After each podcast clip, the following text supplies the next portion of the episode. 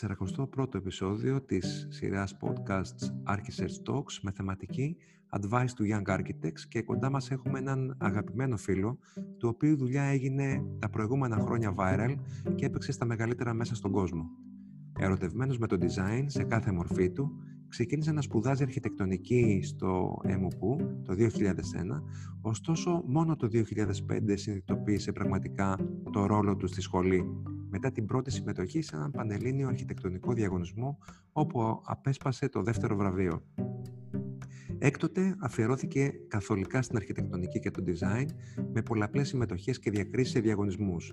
Αποφύτησε το 2008 έχοντας ήδη δύο κτισμένα έργα στη Ρόδο, έτοιμος να τα παρατήσει, ώστε να γίνει car designer. Ωστόσο, το 2010 βρέθηκε στην Ολλανδία ξεκινώντας το δεύτερο μάστερ αρχιτεκτονικής στο Πολυτεχνείο του Delft με υποτροφία του IKY.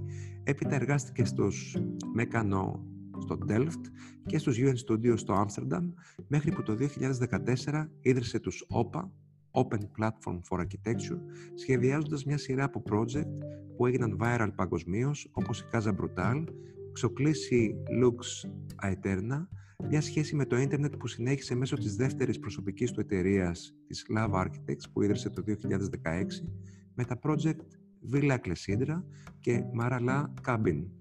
Έχει υπάρξει ομιλητής σε δύο TEDx συνέδρια, στο ΕΣΟ το 2018, ενώ ήταν και brand ambassador της αμερικανικής ιαπωνικής Infinity και αυτή τη στιγμή διαπραγματεύεται και σχεδιάζει project σε 7 χώρες και 4 υπήρους, συμπεριλαμβανομένου ενός μουσείου σύγχρονης τέχνης στο Άμστερνταμ και ένα Ινστιτούτο Κλιματικής Αλλαγής στη Νότια Αφρική. Μότο του είναι «Never a boring moment», κάτι που ευτυχώς ή δυστυχώς επαληθεύεται σχεδόν καθημερινά στη ζωή του. Κυρίες και κύριοι, κοντά μας είναι ο Λαέρτης Βασιλείου. Λαέρτη, καλησπέρα.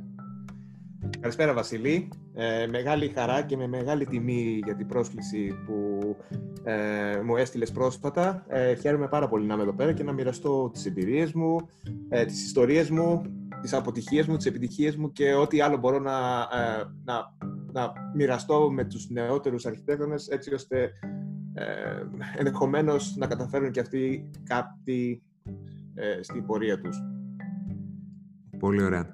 Ε, πότε συνειδητοποίησες ότι θέλεις να γίνεις αρχιτέκτον; Στην εισαγωγή διάβασα ότι ήθελες να γίνεις car designer. Ε, το car designer ήρθε αργότερα. Ε, ουσιαστικά το 2001, όπως είχα πει και στο ΕΣΟ, μπήκα στην ε, σχολή αρχιτεκτόνων ε, και δεν είχα πιστεί πάρα πολύ για το ρόλο μου ε, και το ρόλο του αρχιτέκτονα και παρακολουθούσα τα μαθήματα, ε, ε, παράδειγμα τις συνθέσεις, δεν δεν είχα ε, ακριβώς τη διάθεση ούτε να σκοράρω, ούτε να γίνω ο πρώτος φοιτητής.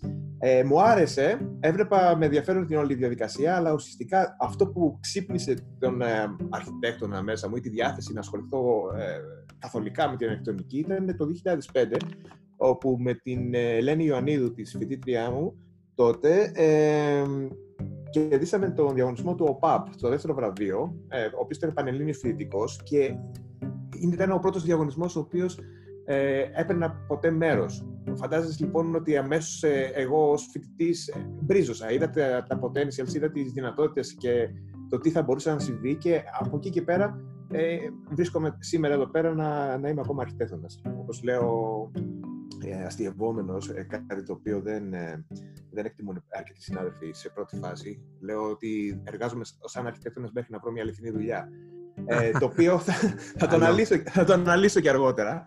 Ε, αλλά ε, το πιστεύω αυτό, ότι γενικότερα ξεκίνησα να είμαι αρχιτέκτονας το 2005 και μετά.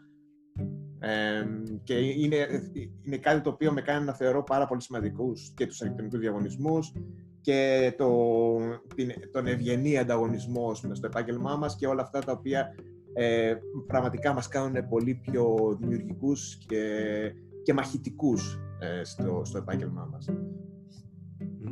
Δούλεψες σε σημαντικά αρχιτεκτονικά γραφεία, τους ε, Μέκανο και τους ε, UN Studio.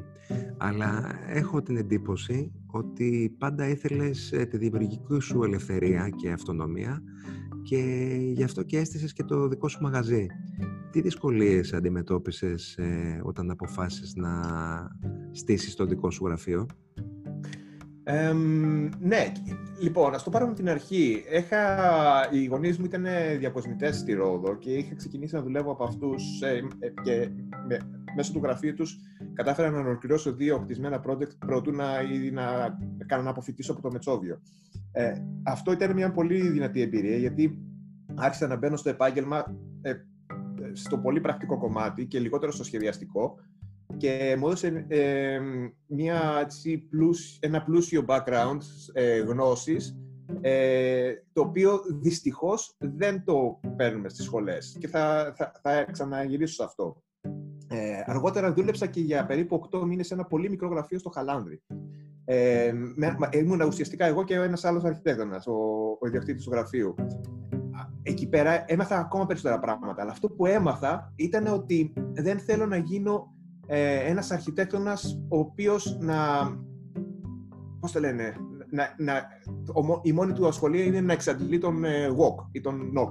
Ήθελα να γίνει κάτι πιο δημιουργικό. Και του το είχα πει κιόλας ότι μετά από 8 μήνες στο γραφείο του, αυτό που ουσιαστικά έμαθα είναι ότι θέλω να ασχοληθώ περισσότερο με το δημιουργικό κομμάτι.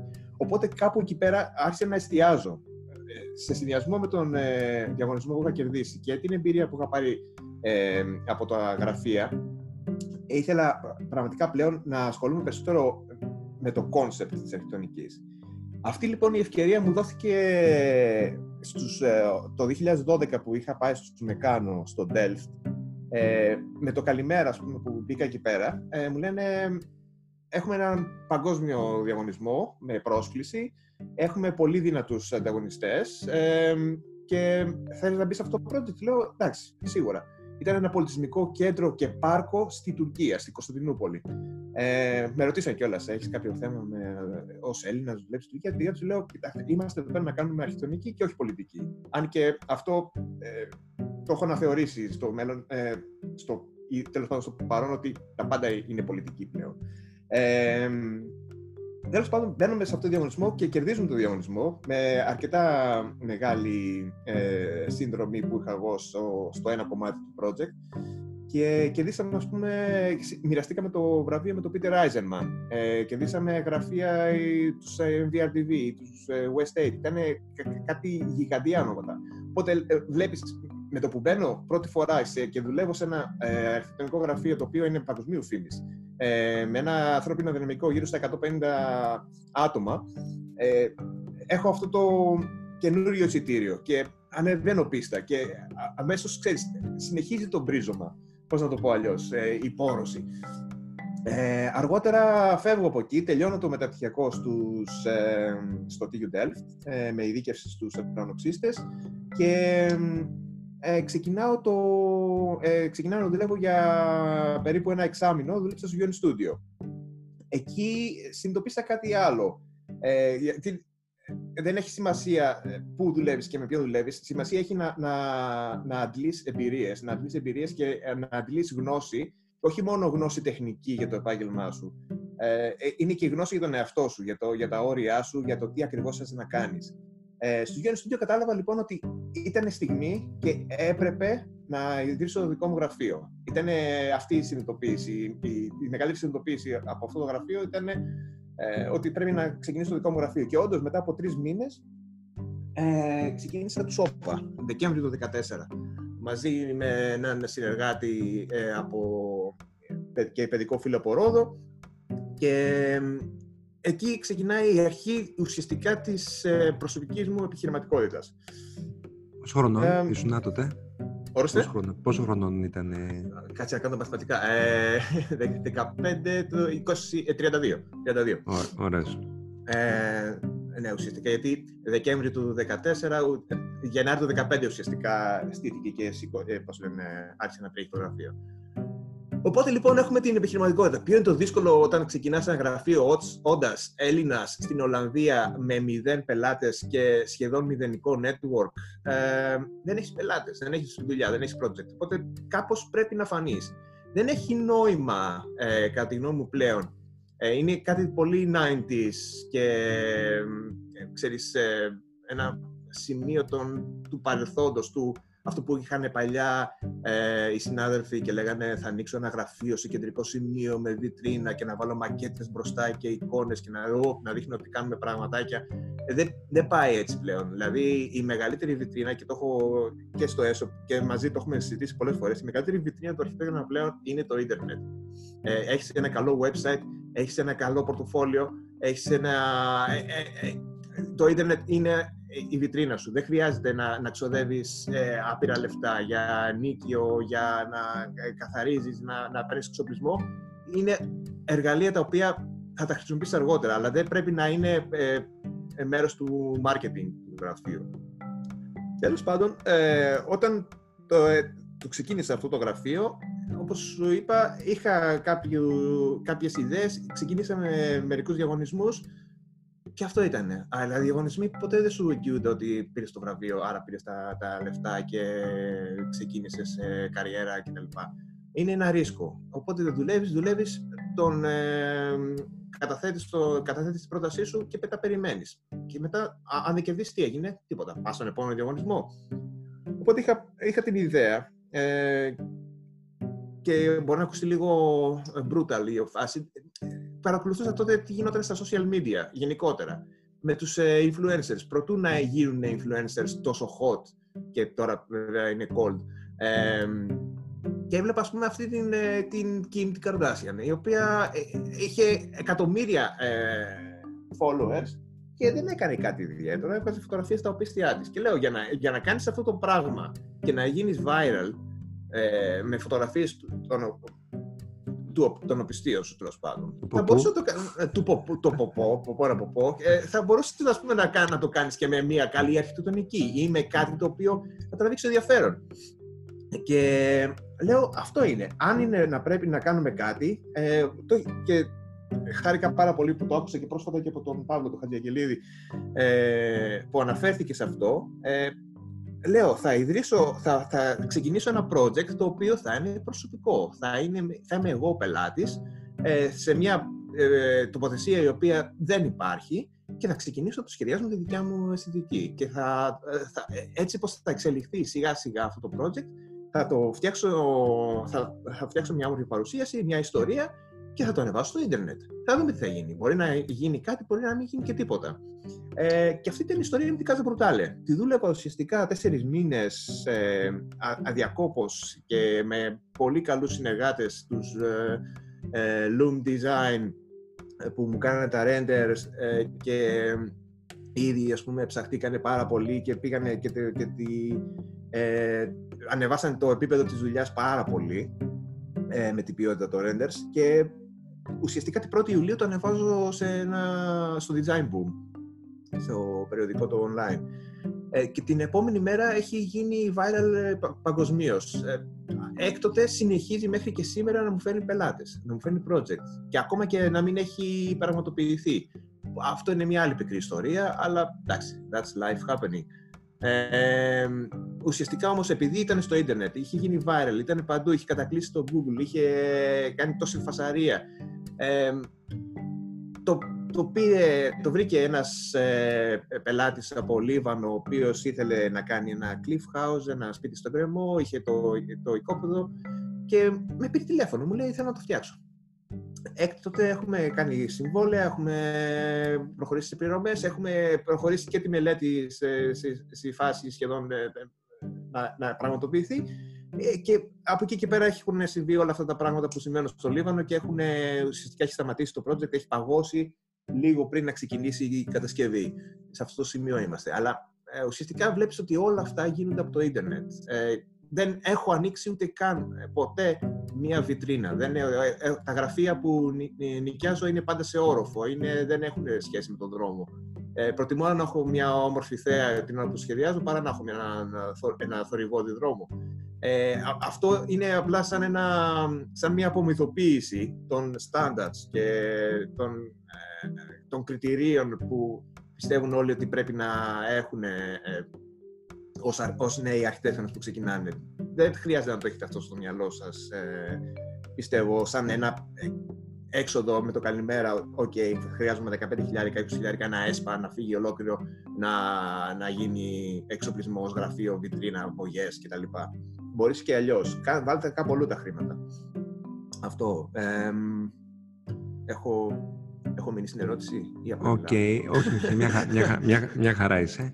Ε, ήθελα να μας πεις και θα επανέλθουμε και στο κομμάτι του virality και της φήμης αμέσως μετά, αλλά επειδή εδώ πέρα ήταν περισσότερο το κομμάτι το επιχειρηματικό, ε, να μου πεις ε, τι πρέπει να προσέχει κάποιος που ξεκινάει, τι σε έμαθε από όλα αυτά τα, τα, Ποια ήταν από τα, μέσα από τα λάθη σου.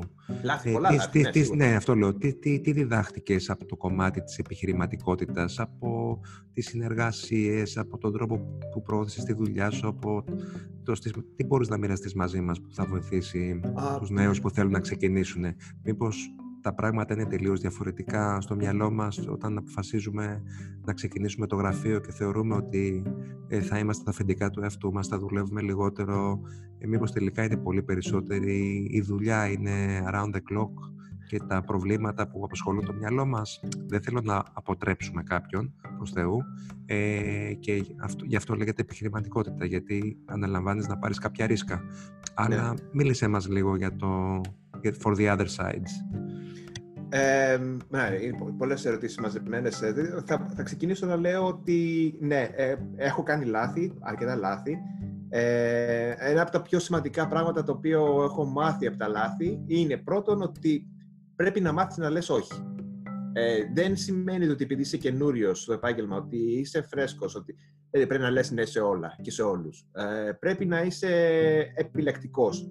Δεν πληρώνει τον νίκη ή τους λογαριασμούς του να είσαι επιλεκτικός, αλλά σε βοηθάει να κρατήσει μια γραμμή, μια ταυτότητα και μια, όχι υπογραφή, αλλά γενικότερα μια ποιότητα ε, στις ε, δουλειές που θα κάνεις στο μέλλον.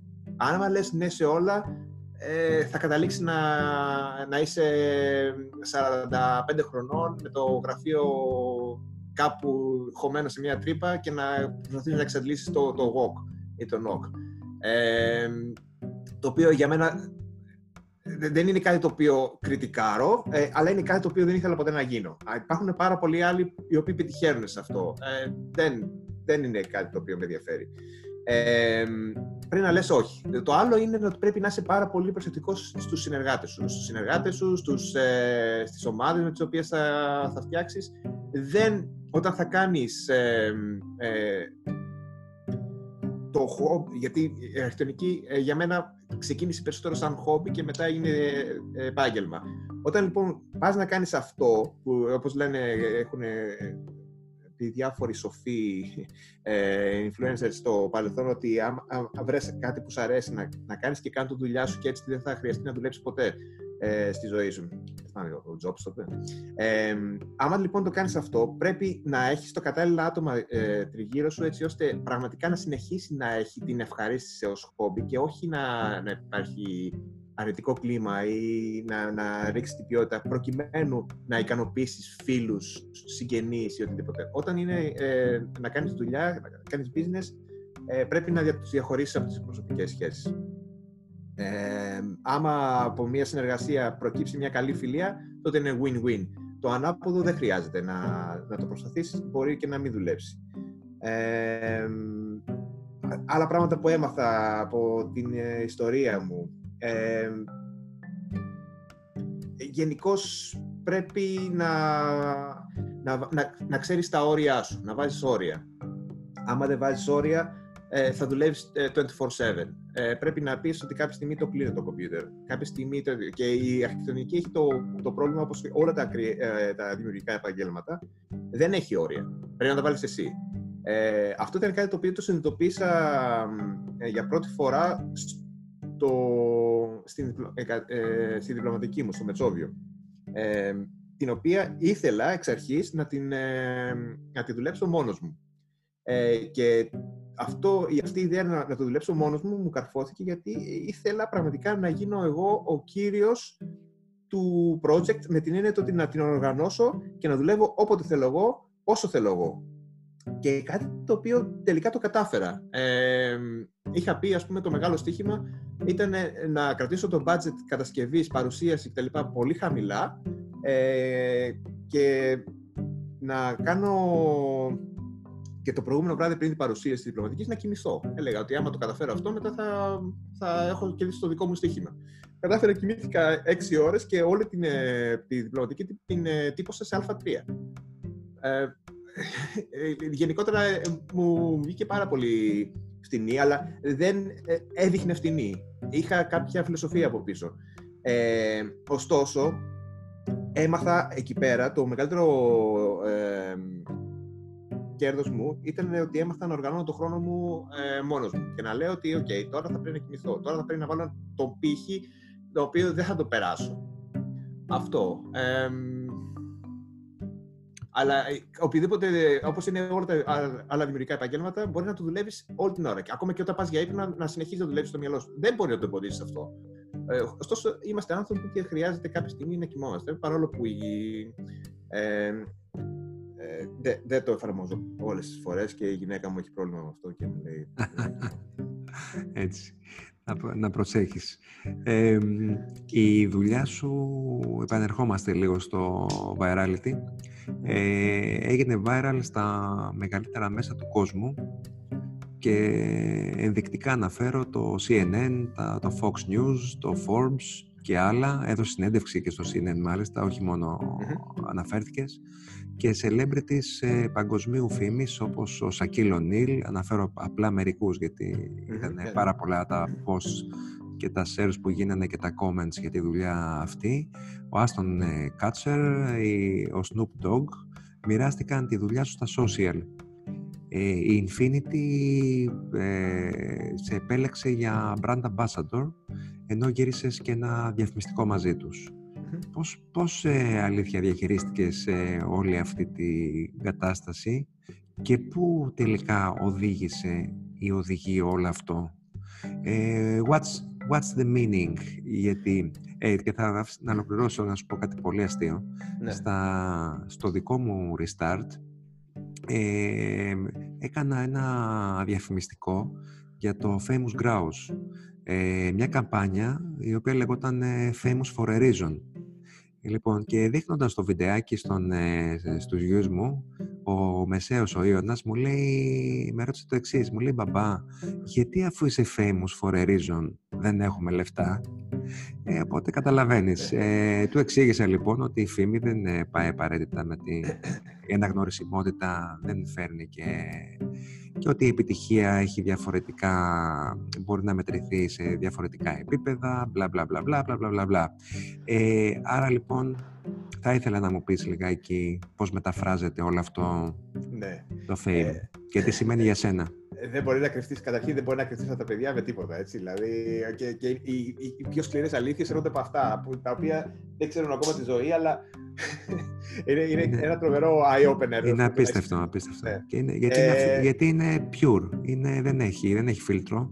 Είναι pure. Ε, αυτό ε, κάποιες φορές όταν ε, τη, χάνει ας πούμε, να συναντώ άτομα τα οποία δεν γνωρίζω και υπάρχει ένα introduction ότι είμαι εγώ αυτός, κάνω αυτό. Α, μου λένε, Α, το ξέρω, το έχω δει αυτό πρώτο. Είσαι, λέει πίσω από αυτό, ναι. Ε, μου λένε, Είσαι famous. Λέω, κοίτα, ε, το πιστεύω αυτό. Δεν είμαι εγώ famous, είναι η δουλειά μου. Ε, δηλαδή, εγώ κατά αυτό δεν είμαι κάποιος ο οποίος περπατάει στον δρόμο και έχω ούτε τον αέρα ούτε το, το, το, το famous. Πρώτο αυτό.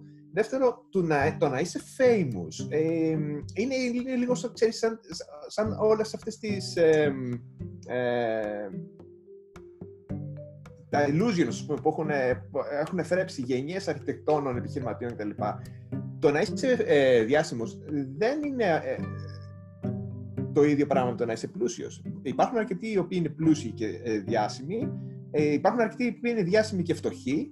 Ε, poor and famous, ένα καινούριο brand που θέλουμε να στήσουμε. Ε, και υπάρχουν αρκετοί οι οποίοι δεν είναι super rich, αλλά δεν είναι famous. Και είναι αυτοί οι οποίοι, ξέρεις, ε, κινούν νήματα ε, στην, ε, το παρασκήνιο όλου του κόσμου που ζούμε, χωρίς να, να, να, να πέφτει η φωτογραφία τους στο ίντερνετ γενικότερα. Οπότε, τα πράγματα είναι πάντα διαφορετικά τι γίνεται με το δικό μου ε, fame; Ε, το δικό μου fame είναι κάτι το οποίο το βλέπω και εξ αρχής ήμουν συνειδητοποιημένος ότι ωραία, και ας έχω εγώ το followship που δεν το έχω, της Kardashian κάποια στιγμή, ε, θα πρέπει να συνεχίσω να, ε, να, να, να, πώς λένε, να, να παραδίδω project με την ίδια ποιότητα. Αυτό το οποίο είναι πάρα πολύ ε, σύνηθες στο επάγγελμά μας είναι όταν, όσο μεγαλώνει ένα γραφείο ε, και η φήμη του, να πέφτει ποιότητα, να επαναλαμβάνεσαι. Και αυτό είναι λογικό γιατί δεν μπορείς να, να βγάζεις ε, τα χρυσά αυγά όλη την ώρα. Κάποια στιγμή κουράζεται το μηχάνημα, κάποια στιγμή επαναλαμβάνεσαι και υπάρχουν σχεδιαστικές αιμονές Οπότε ουσιαστικά αυτό που ε, ήμουν πάρα πολύ ψύχρεμος, όσο ενθουσιασμένος και να ήμουν εξ αρχής, ήμουν πάρα πολύ. Προσπαθούσα να κρατήσω την ψυχραιμία μου ε, έτσι ώστε να μην χάσω το μπαλάκι. Δηλαδή να, να, να πω ότι, οκ, ωραία, ήρθε το CNN. Θα το δω τελείως επαγγελματικά. Θα δώσω μια συνέντευξη, θα είμαι. Ε, θα πω ποιοι είναι οι στόχοι μου, ποια είναι το background μου και τι θέλω να κάνω. Ε, και το βλέπω ότι η φήμη, η δημοσιότητα κτλ. είναι σαν, ένα, ε, σαν μια παραλία. Ε, θες να πας να κάνεις σερφ, ε, έρχονται τα ωραία κύματα, φυσάει τέλεια, παρεμπιπτόντως δεν ξέρω σερφ, έτσι. Ε, και εσύ θες να κάνεις σερφ. Άμα δεν έχεις την κατάλληλη σανίδα ή δεν έχεις την κατάλληλη εμπειρία, δεν, δεν να κάνεις τίποτα. Οπότε ουσιαστικά το κύμα έρχεται, συνεχίζει να έρχεται. Εσύ πρέπει να το καβαλήσει την κατάλληλη στιγμή, με, την κατάλληλη, με τον κατάλληλο τρόπο και να έχεις το κατάλληλο εξοπλισμό έτσι ώστε να, να βγει το κατάλληλο αποτέλεσμα. Άμα λοιπόν, ε, έτσι όπως έρχονται τα κύματα της δημοσιότητας, δεν κάνεις τίποτα, δεν απαντάς στα mail σου, δεν απαντάς στι συνεντεύξεις, έκανες με τρύπα στο νερό. Αν ε, το κάνεις με υπέρμετρο ενθουσιασμό, πάλι μέσα στο νερό θα πέσεις. Οπότε ουσιαστικά πρέπει να το χρησιμοποιήσεις με την κατάλληλη ε, ένταση, με τον κατάλληλο ε, τρόπο, έτσι ώστε να σου φέρει περισσότερα project, περισσότερο attention, περισσότερη προσοχή και με αυτόν τον τρόπο ουσιαστικά να, προ... να συνεχίσεις να προχωράς. Είναι αυτό που σου είπα, η δημοσιότητα είναι η βιτρίνα σου. Όσο και να τη γυαλίζεις, δεν θα σου φέρει περισσότερους πελάτες, αλλά δεν μπορεί να την παραμελήσεις. Ε, αυτό είναι το, το, η εμπειρία μου από το ίντερνετ και την εμπειρία ε, και, την, ε, και τη φήμη. Δεν ξέρω αν σε καλύπτω. Ναι, ναι, με καλύπτεις. Ε, τι είναι λοιπόν ε, επιτυχία; Θα σου πω σε μερικά χρόνια, δεν ξέρω mm. ακόμα. Επιτυχία είναι να, ε, να μπορείς να σχεδιάζεις, ε, για μένα δηλαδή, ε, είναι επιτυχία και συνάμα πολυτέλεια. Όχι με την πολυτέλεια με την έννοια του ε, τα πράγματα και ακριβά. η πολυτέλεια για μένα και η επιτυχία είναι το να μπορείς να συνεχίσεις να κάνεις αυτό που θες να κάνεις χωρίς να χρειάζεται να δίνεις κάθε τόσο και λιγάκι το λόγο ή να δικαιολογήσει και τα λοιπά. Ε, οπότε, όταν είσαι αρχιτέκτονας και έχεις κάποιο συγκεκριμένο ύφος, κάποια συγκεκριμένη γραφή, στυλ κτλ., να συνεχίσεις να το κάνεις αυτό και να έχετε κόσμος για αυτό το, ε, τον σκοπό, για αυτό το στυλ. Να μην έρχονται άλλοι και να σου λένε Βάλω μου πέντε κεραμίδια και λες εσύ εντάξει, φύγει από εδώ. Ε, όταν λοιπόν το καταφέρεις αυτό, νομίζω ότι τότε είσαι πλέον επιτυχημένος. Ε, τρέχεις την επιχείρησή σου χωρίς να κάνεις θυσίες ή συμβιβασμούς στο συναισθητική σου και στη συνείδησή σου κυρίως. Γιατί και η συνείδηση είναι κάτι το οποίο πρέπει να το λαμβάνουμε υπόψη. Δηλαδή, σαν αρχιτέκτονες, καλούμαστε πάρα πολλές φορές να, να, ε, να παίρνουμε αποφάσεις οι οποίες έχουν να κάνουν και με την ηθική. Ε, πρόσφατα έκανα ένα interview με μια κοπέλα η οποία δουλεύει σε ένα γραφείο που, εντάξει, να μην το συγκεκριμενοποιήσουμε πολύ, ε, έχει δουλέψει με φασίστες, ε, σύγχρονους φασίστες. Και συνεχίζει και πληρώνεται αδρά από αυτούς. Και της λέω πώς ένιωθαν τα αφεντικά σου, το, το, το συζητάγατε; Λέει όσο ερχόντουσαν οι επιταγές ή τέλος πάντων οι πληρωμές κάθε τέτοιου του χρόνου, δεν το συζητάγανε. Λέει παιδιά πρέπει να ζήσουμε. Εγώ Βασίλη μου, δεν το κάνω αυτό. Δεν θα, με, θα δώσω περισσότερο βάση στο να μην έχω ε, κάποιο ε, βάρος ε, συνειδησιακό προκειμένου ε, να μπορώ να κοιμάμαι τα βράδια. Και ας μην έχω να πάρω τα καλύτερα παιχνίδια ή φαγητό για τα παιδιά μου κτλ. Προτιμώ να έχω καθαρή συνείδηση. Γιατί αργότερα τα παιδιά σου δεν θα θυμούνται κάτι άλλο. Το βλέπεις τώρα, ας πούμε, και με, το, με την όλη ε, κατάσταση που γίνεται με τον ρατσισμό και την ε, επανάσταση. Ε, εγκλήματα ή αποφάσεις οι οποίες έχουν πάρει άτομα που δεν είναι πλέον στη ζωή, ακόμα είναι υπόλογοι σε αυτά. Ε, είναι πολύ σημαντικό λοιπόν. Αυτό δεν είναι ακριβώς πολυτέλεια πλέον. Είναι για μένα ε, το νόημα στη ζωή. Να είσαι εντάξει με τον εαυτό σου, εντάξει με τους τριγύρω σου και να μπορείς να κάνεις τη δουλειά σου χωρίς να δίνεις δικαιολογίες. Αυτό είναι νομίζω η επιτυχία. Σημαντικό. Ε, μιλήσαμε αρκετά και με τον, ε, στα προηγούμενα podcast και πιο συγκεκριμένα και με τον Κώστα το Μπουλόπουλο για την πρωτοβουλία. Σωστά. Για πες ε, μας. Πρωτοβουλία. Ε, σημαντικό. Ήταν, ε, ένιωσα απόλυτη ταύτιση με αυτό που είπε ο Κώστας τις προάλλες για την πρωτοβουλία, γιατί ε, πολλές φορές όταν βγάζουμε μια αγγελία για κάποιον εργαζόμενο στο ίντερνετ ή ψάχνουμε, ακόμα και να μην το αναφέρουμε, το ψάχνουμε, ε, είναι αυτό που λένε ο άλλος να παίρνει initiatives ή να, να είναι proactive. Η πρωτοβουλία λοιπόν είναι κάτι το οποίο ε, κανείς, όλοι το, όλοι το εκτιμούν, όλοι το θέλουν. Ε, όταν είσαι ειδικά ένας startupper, ένας entrepreneur, ένας οποιοδήποτε που ξεκινάει τη δικιά, σου, τη δικιά του δουλειά, είναι πολύ σημαντικό να έχεις πρωτοβουλίες.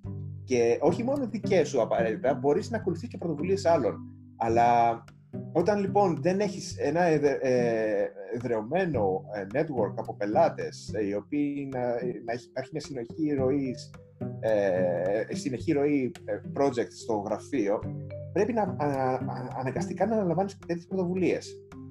Ε, και τι εννοώ με τις πρωτοβουλίες. Ο Κώστας, ας πούμε, έκανε τον, το, το πύργο ε, ίδρυυσης σε ξενοδοχείο. Είχε αυτή την ιδέα. Ε, ε, εγώ δεν έκανα κάτι διαφορετικό. Η, η κάθε Brutal ήταν μια προσωπική πρωτοβουλία. Ήταν μια πρωτοβουλία να, να, να πάω και να κατακτήσω το ίντερνετ ή τέλος πάντων να, να γίνω viral. Και πέτυχε. Ε, αλλά είναι όλα αυτά τα, ε, οι αποφάσεις οι οποίες ε, οι αποφάσεις και οι ιδέες από τις οποίες ξεκινάει κάτι το οποίο μπορεί να αλλάξει τον κόσμο ή το δικό σου κόσμο. Δεν έχει σημασία. Σημασία έχει να συμβαίνει. Ε, και είναι, είναι μέρος του αυτό που έχω πει, το the never, never a boring moment. Πολύ σωστά. Ε, αυτό λοιπόν ε, με έχει κρατήσει, ε, απασχολεί, με απασχολεί και τα τελευταία δυόμιση χρόνια, ας πούμε, που δουλεύω κάποια project τα οποία είναι, στηρίζονται σε προσωπικές πρωτοβουλίες ανθρώπων τις οποίες έχω, έχω μία ταύτιση και μία καλή σχέση που ουσιαστικά τώρα έχουν καταλήξει να έχουμε, έχω μόλις ε, τελείωσα και το δεύτερο μεγάλο project, τα οποία είναι project πάνω από 15.000 τετραγωνικά. Ε, το ένα είναι ένα μουσείο σύγχρονης τέχνης στο Άμστερνταμ και το άλλο είναι ένα Ινστιτούτο Κλιματικής Αλλαγής στην ε, Νότια Αφρική, τα οποία και τα δύο ξεκίνησαν από ένα email, το οποίο email είναι ε, για μένα είναι το ίδιο πράγμα με την πρωτοβουλία. Έχετε ένα email και λέει: Έχω μια ιδέα. Θες να γίνεις αρχιτέκτονα. Ε, και εγώ, και εγώ εντάξει, δεν είναι, έχω λάβει πολλά τέτοια email. Αυτά τα δύο είναι που έχω προχωρήσει. Γιατί εντάξει, υπάρχουν και αρκετοί άλλοι οι οποίοι δεν έχουν το, ε, το background να συνεχίσει η ιδέα. Αυτά, ναι. Σε αυτά τα, τα project είδα λίγο περισσότερο ενδιαφέρον και, και, και, και δυνατότητες, σωστά. Οπότε, ε, σε αυτό το μουσείο, το, ε, στο Άμστερνταμ μου λέει ο άλλος, ε, ε, είμαι γιος μιας καλλιτέχνηδος ε, από τα 60s. Δεν υπάρχει μουσείο για αυτό το συγκεκριμένο πράγμα. Ε, μ' αρέσει η αρχιτεκτονική σου, θέλω να το κάνουμε αυτά. Δεν έχω να σε πληρώσω ε, ως αρχιτέκτονα. Θα σχεδιάσω το μουσείο. Θα πάμε για χρηματοδότηση από επενδυτές, ε, ε, πώς λένε, art patrons ε, και συλλέκτες τέχνης κτλ. Και με το που ε, εξασφαλίσουμε τη χρηματοδότηση θα, θα σας πληρώσω. Θέλω, δεν έχω κάτι να χάσω πέρα από τόνους χρόνου ας πούμε, που έχω αφιερώσει αυτό το project. Ε, αλλά λέω είναι κάτι το οποίο εν τέλει δεν το κάνουμε ούτως ή άλλως όταν παίρνουμε μέρος σε ένα διαγωνισμό. Δεν είναι ένα ρίσκο που παίρνουμε. Δεν θα ξοδέψω χρόνο. Σωστά, να, σωστά. Ας Άρα, επενδύσω. Ας επενδύσω σε αυτό.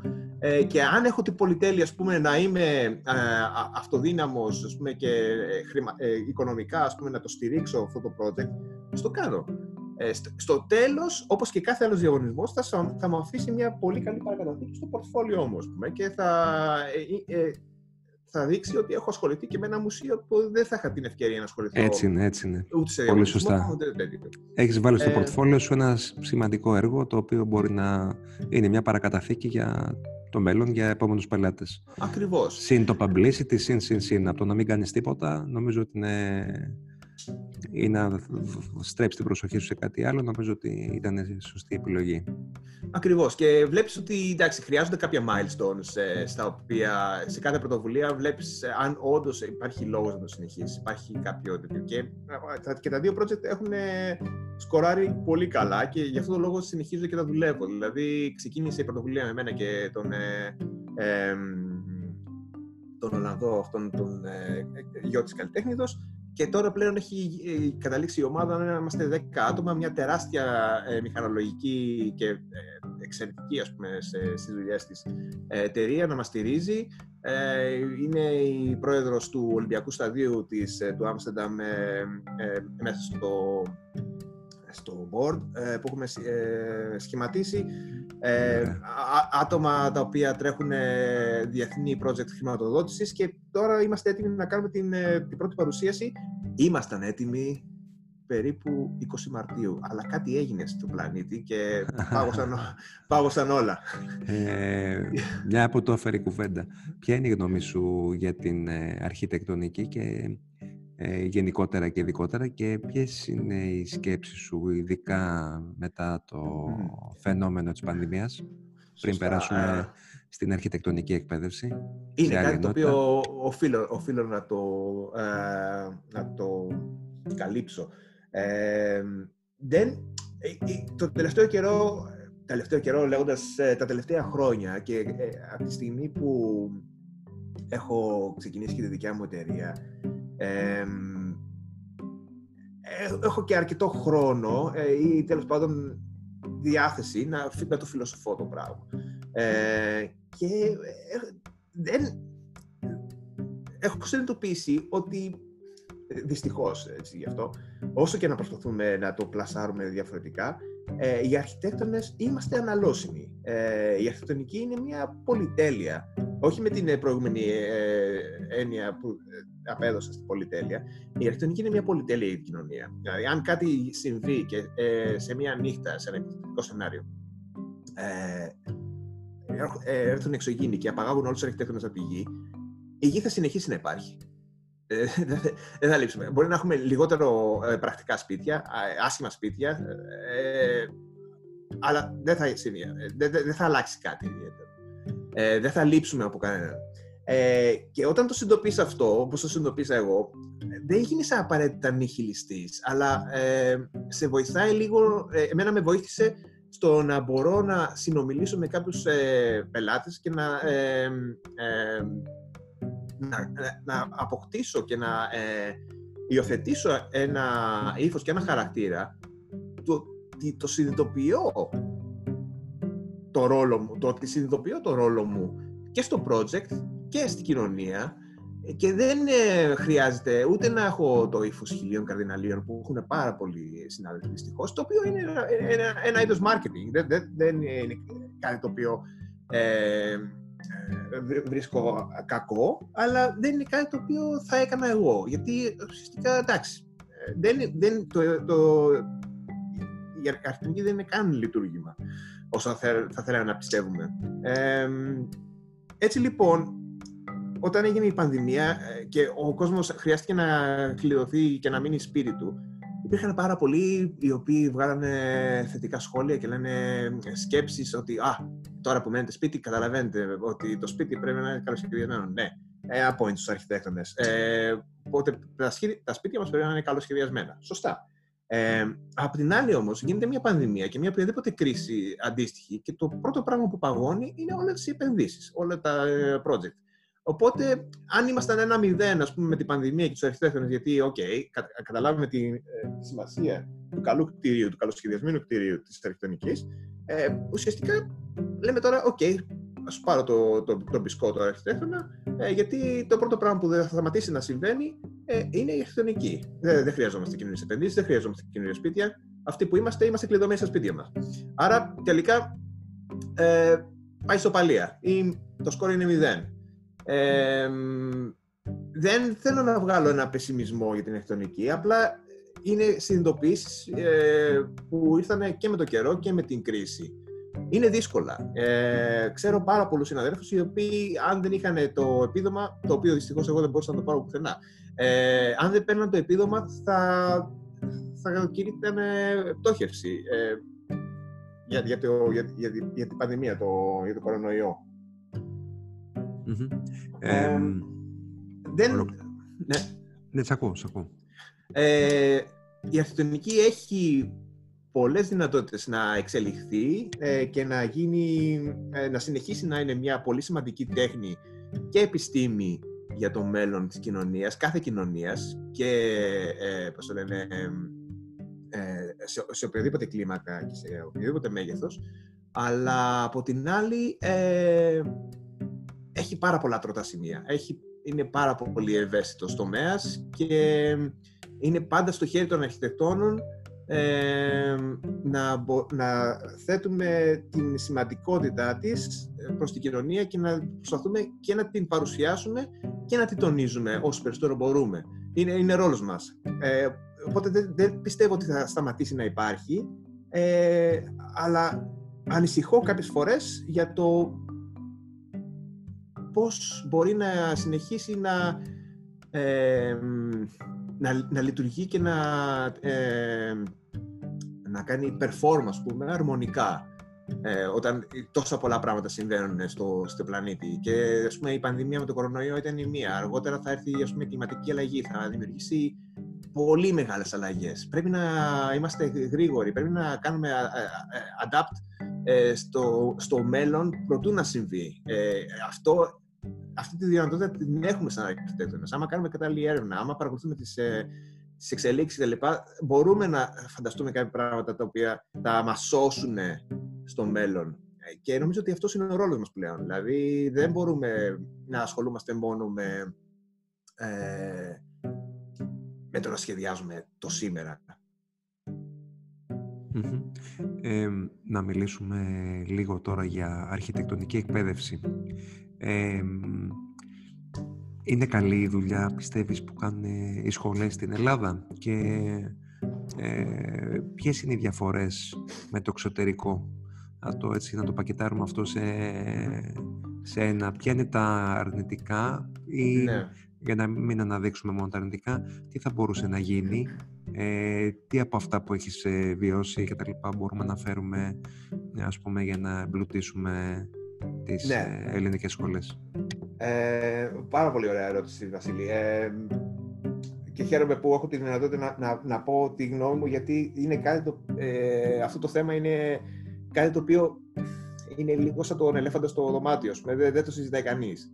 Ε, παρόλο που υπάρχει εκεί και γεμίζει το δωμάτιο.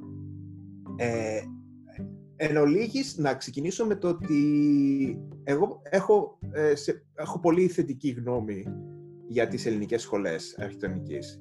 Ε, το, περίπου το 80% των ατόμων που έχουν δουλέψει στο γραφείο μου από το 2015 και μετά ε, προέρχονται από ελληνικές σχολές. Δεν είναι, έχω κάποιο εθνικιστικό ε, κίνητρο ή πατριωτικό, να το πάρουμε λίγο πιο mild, ή, ή κάποιο κόλλημα με τη γλώσσα. Απλά, τι γίνεται; Όταν έρχεται η, ε, η στιγμή να αποφασίσω ποιος θα, ποιος θα τελεχώσει το γραφείο μου ή το κάποιο project ε, σε κάποια συνεργασία, τελικά προκύπτει ότι τα παιδιά που έχουν τελειώσει την ίδια σχολή με μένα ή τουλάχιστον στην Ελλάδα, που έχουν λίγο πολύ τις ίδιες γραμμές, ε, έχουν λίγο πολύ το ίδιο παρελθόν, το ίδιο background με μένα και είναι άμεσα πολύ πιο εύκολο για μένα να συζητήσω και να τοποθετήσω και τις σχεδιαστικές μου απόψεις και να ξεκινήσει συνεργασία ε, στο plus one, plus two ε,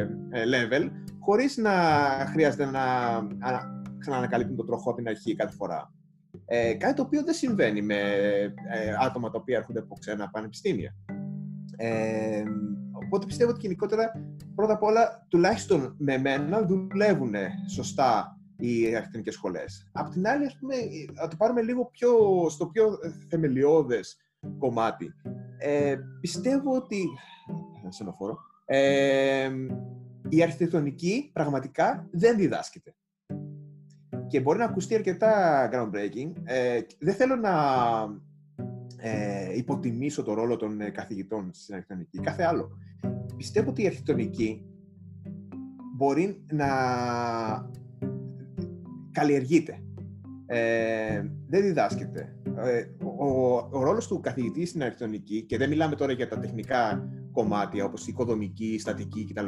τα οποία διδάσκονται και καλό είναι να διδάσκονται, ε, η αρχιτεκτονική σαν σχέδιο ε, καλλιεργείται. Οπότε ουσιαστικά ο καθηγητής καλείται να σου δώσει ε, τις ε, επιρροές, τις ιδέες, τα παραδείγματα και να σε κατευθύνει εκεί που ο φοιτητής πρέπει, πρέπει και θέλει να πάει. Ε, θέτει το έδαφος, σου δίνει τα εφόδια και σου, σε τσεκάρει σε κάποιες στιγμές αν αυτό που κάνεις ενδεχομένως είναι σωστό ή όχι, αλλά πάντα από την υποκειμενική πλευρά του, του, του καθηγητή. Ε, εν τέλει, η αρχιτεκτονική δεν είναι κάτι το οποίο ε, ε, έχει, πώς λένε, κάτι το οποίο μπορεί να βαθμολογηθεί ή μπορεί να να το κριτικάρει κάποιος αντικειμενικά ε, ενδεχομένως. Άρα ε, δεν είναι κάτι το οποίο για, ε, κατά τη γνώμη μου μπορεί να, να διδαχθεί. Και αυτό είναι κάτι το οποίο συνειδητά γίνεται στι ελληνικές σχολές. Δηλαδή είναι κάτι το οποίο το συνειδητοποίησα. Ε, είχαμε τις, τα, τα στούντιο, τις συνθέσεις ε, στο Μετσόβιο και μας δίνανε κάποια εφόδια. Και είχα παράπονο εκείνο το καιρό ότι ε, γιατί δεν μας πάνε πιο πέρα; Γιατί μας αφήνουν τόσο αέρα και τόσο περιθώριο να σκεφτούμε, να σχεδιάσουμε κτλ. Τελικά, ε, καλά κάνανε. Γιατί εγώ έφευγα από, το, τη σχολή και πήγαινα στο όποιο ίντερνετ υπήρχε τότε. Ε, πήγαινα στο Παπασωτηρίου και αγόραζα βιβλία για αστυνομική, αγόραζα περιοδικά, πήγαινα στη βιβλιοθήκη, περνούσα τον χρόνο και έτσι ουσιαστικά κατάλαβα ποια αρχιτεκτονική μου αρέσει. Σε ποιον θέλω να μοιάσω, τι θέλω να γίνω, και αυτός είναι νομίζω ότι είναι ο ρόλος της ηλεκτρονικής ε, σχολής.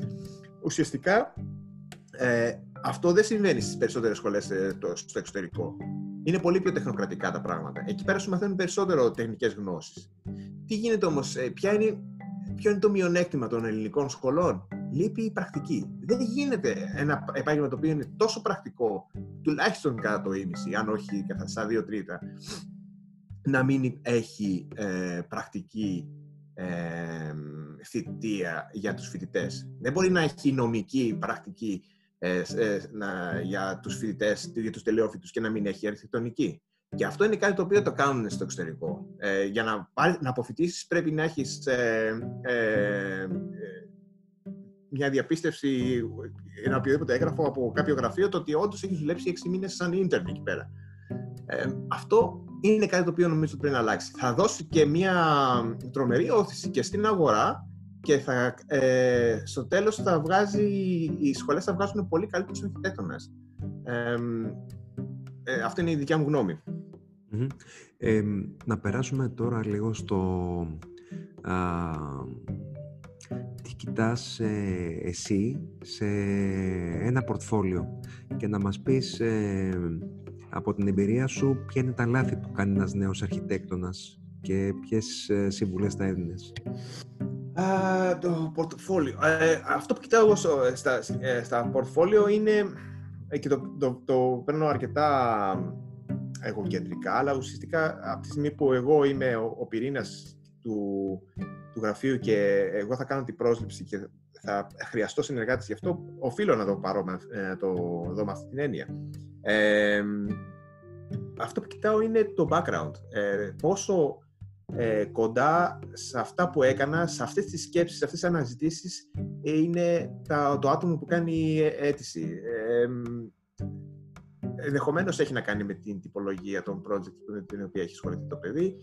Ε, ενδεχομένως έχει να κάνει και με την κλίμακα και φυσικά οι παρουσιάσεις. Δηλαδή, όταν έχεις μια ιδέα πρέπει να ε, και ένα όραμα, ας πούμε, για ένα project, για μια, ένα κτίριο, για ένα οτιδήποτε.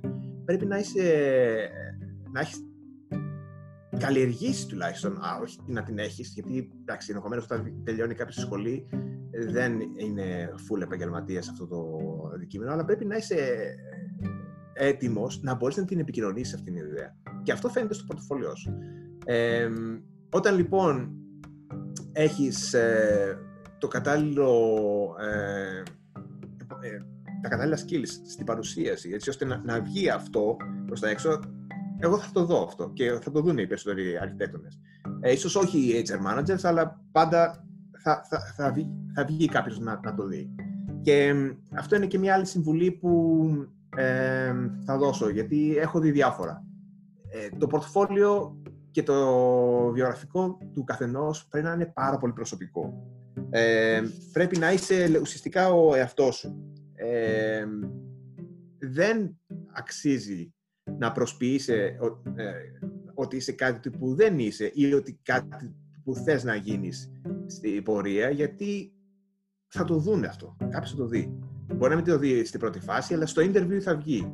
Οπότε, ουσιαστικά, just speak yourself. You know? ε, αν έχεις δουλέψει σε project άλλων γραφείων, τα οποία τα βάζεις μέσα στο, ε, στο portfolio σου, γιατί έχεις δουλέψει σε αυτά και είναι μέρος της εμπειρίας σου, ε, βάλτα, αλλά βάλτα με φιδό. Γιατί ουσιαστικά, εντάξει, δεν είσαι ένα μόνος αυτό το τέτοιο, υπάρχει μια ολόκληρη ομάδα προσπάθησε να βάλεις ακόμα και μικρότερης κλίμακας ή ε, σε φοιτητικό επίπεδο, βάλε τα project τα οποία είναι προσωπικά σου. Είναι αυτά τα project τα οποία σε εκφράζουν. Εκφράζουν την αισθητική σου, εκφράζουν τις ιδέες σου και εκφράζουν τον εαυτό σου. Γιατί αυτό είναι που ψάχνουν ουσιαστικά. Δεν με νοιάζει αν έχεις δουλέψει σε MVRTV ας πούμε, και έχεις ε, ε, αυτό το, το project, γιατί δεν θα προσλάβω τους MVRTV, θα προσλάβω εσένα.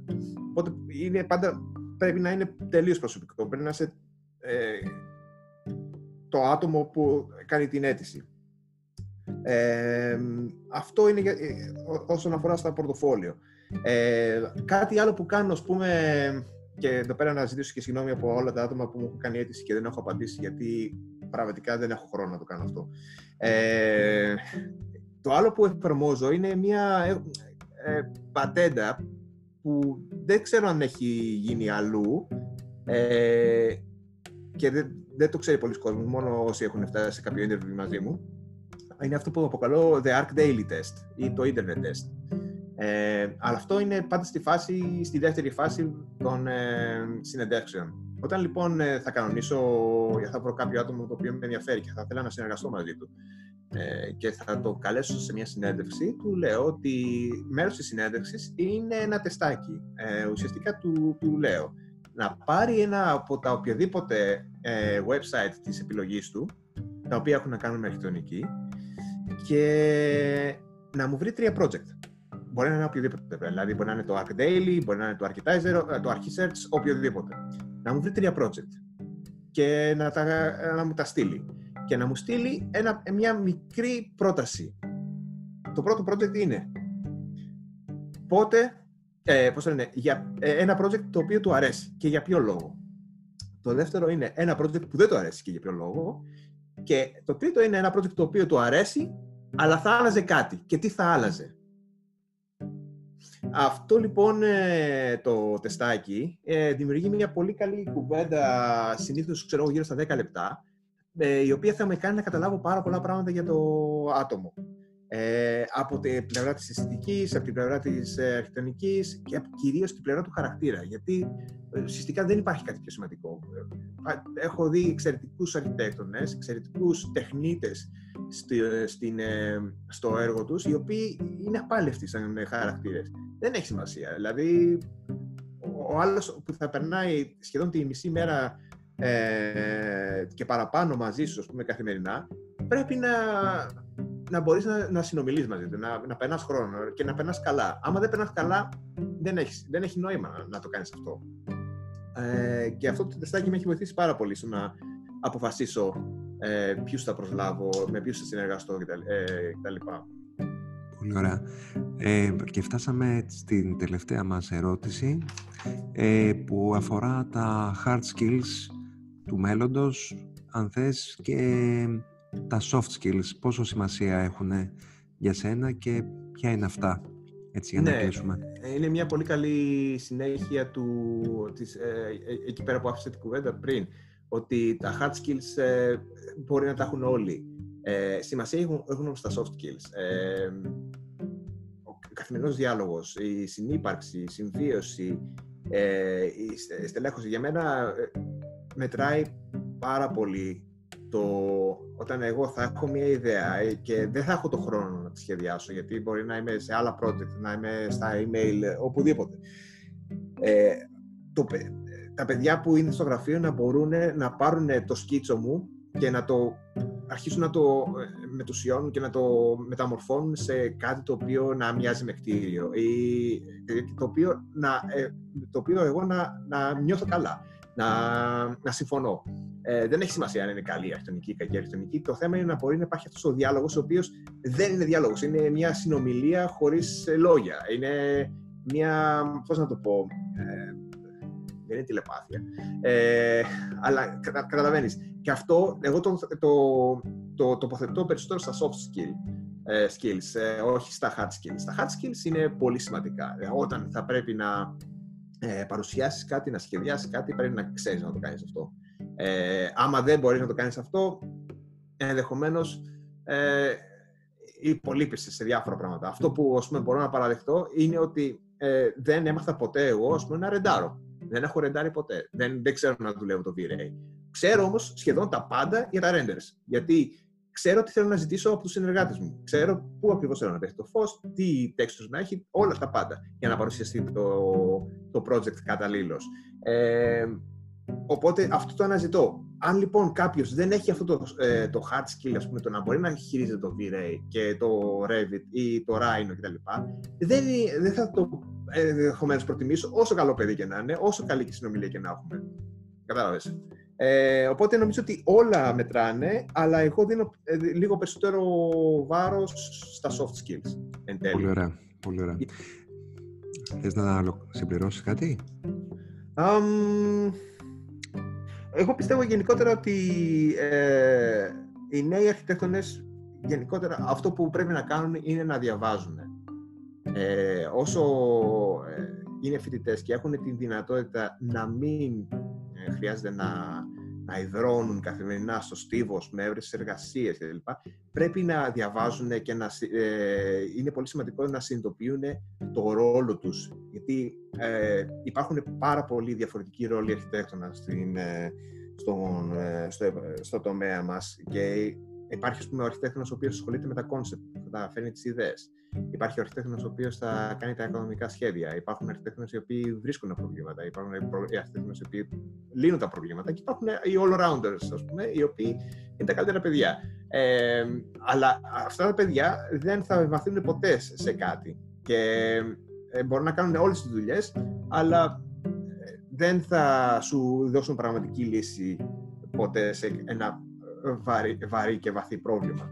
Ε, αυτό όμως που θα σε βοηθήσει όταν διαβάζεις και όταν ταξιδεύεις, δηλαδή το διάβασμα και τα ταξίδια, είτε με τις εκπαιδευτικές δρομέ που γινόντουσαν κάποια στιγμή στις σχολές, είτε από μόνος σου, ε, που θα σε κάνει ε, ουσιαστικά να δεις το bigger picture με, του κόσμου μας, είναι τα πιο σημαντικά πράγματα που μπορούν να κάνουν οι φοιτητές έτσι ώστε να γεμίζουν με reference, να εμπνέονται και να συνειδητοποιούν ε, αργά ή γρήγορα τι ακριβώς θέλουν να κάνουν ε, ως αρχιτέκτονες πρέπει να ξέρεις, ε, α, μ' αρέσει το Ταντάο Άντο. Θέλω να γυρίσω το Ταντάο Άντο.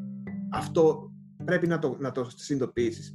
Ε, θα ταξιδέψεις, θα συναντήσεις ε, άτομα που έχουν δουλέψει εκεί, θα δεις τα έργα του, αλλά ξέρεις, είναι κάτι το οποίο πρέπει να συμβεί. Ε, είχε πει ο, ο Ρέντζο Πιάνο σε μια πρόσφατη συνέντευξη ε, ένα πολύ ωραίο ε, για τα ταξίδια, ότι όταν ουσιαστικά κάνεις ένα έργο τέχνης, μια ζωγραφιά ή οποιοδήποτε, ε, αυτό που κάνει ο καλλιτέχνης είναι το, το στείνεις στο καβαλέτο και μετά πάει μερικά βήματα πίσω και κάνει zoom out και το κοιτάει από μακριά. Ε, και μετά ξαναμπαίνει μέσα, πιάνει τα πινέλα του και συνεχίζει το σχεδιάζει. Αλλά αυτό είναι μια συνεχής ε, διαδικασία. Πας πιο πίσω, το κοιτάς, πώς φαίνεται, το κοιτάς από άλλες γωνίες. Αυτό το ίδιο πράγμα είχε πει είναι τα ταξίδια. Ε, χρειάζεται να αποστασιοποιηθείς πολλές φορές από εκεί που είσαι, από αυτό που κάνεις, προκειμένου να δεις αν όντως στέκει, αν, αν είναι καλό, αν είναι σωστό, αν σου αρέσει, αν αρέσει στου άλλους. Δεν μπορείς να είσαι κλεισμένος στο καβούκι όλη την ώρα πάνω από το, το κάτι πούμε, και, και το ράινο και να βγάζεις ε, ένα whatever πούμε, και μετά να το πλασάρεις στο πόνο και πεις: Όρισε εδώ, τελείωσε. Έτσι. Πολύ ωραία. Ε, Λέρτη, σε ευχαριστούμε πάρα πολύ που ήσουν κοντά μας και μοιράστηκες ε, τις εμπειρίες σου και τη ζωή σου μαζί μας. Εγώ σας ευχαριστώ Βασίλη. Ε, πιστεύω πραγματικά και στο έχω πει πολλές φορές ε, ότι ο ρόλος σου στην αρχιτεκτονική σκηνή ε, της Ελλάδας αυτή τη στιγμή και ενδεχομένως ε, και παγκοσμίως ε, είναι πάρα πολύ σημαντικός. Ε, χωρίς να το καταλαβαίνεις, είσαι educator αυτή τη στιγμή ε, και ρόλο, παίζεις ρόλο στην εκπαίδευση και στην καλλιέργεια ε, χιλιάδων ε, φοιτητών και μελλοντικών αρχιτεκτόνων, ε, το οποίο είναι, είναι κάτι priceless, δεν, δεν έχει, είναι ανεκτήμητο. Ε, και χαίρομαι πάρα πολύ που σε γνωρίζω, που έχουμε συνεργαστεί και που έχω τη δυνατότητα κάθε τόσο και λιγάκι να κάνω όμορφα πράγματα μαζί σου, τα οποία ε, θα είναι, ξέρεις, θα τοποθετήσουν ένα ακόμα λιθαράκι στο βωμό της γνώσης που, που χτίζεις με πολύ κόπο και προς το παρόν πιστεύω με πολύ επιτυχία. Οπότε συγχαρητήρια και εύχομαι εγώ το καλύτερο ε, για το μέλλον και σε μια ε, εξαιρετική συνέχεια. Σε ευχαριστώ πολύ, Λέρτη, για τα καλά σου λόγια. Με... Το εκτιμώ πολύ. Ε, κάνω κάτι που αγαπώ και χαίρομαι ε, που αυτό που κάνω ε, περνάει. Και προς τα έξω. Τρόπο. Για προς τα έξω, ναι, ναι. Λοιπόν, καλή συνέχεια. Σε ευχαριστώ πάρα πολύ που ήσουν κοντά μας. Και εγώ ευχαριστώ, Βασίλη. Καλή συνέχεια και εσύ. Θα τα πούμε σύντομα. Να το πούμε. Γεια σου, Βασίλη. Γεια χαρά.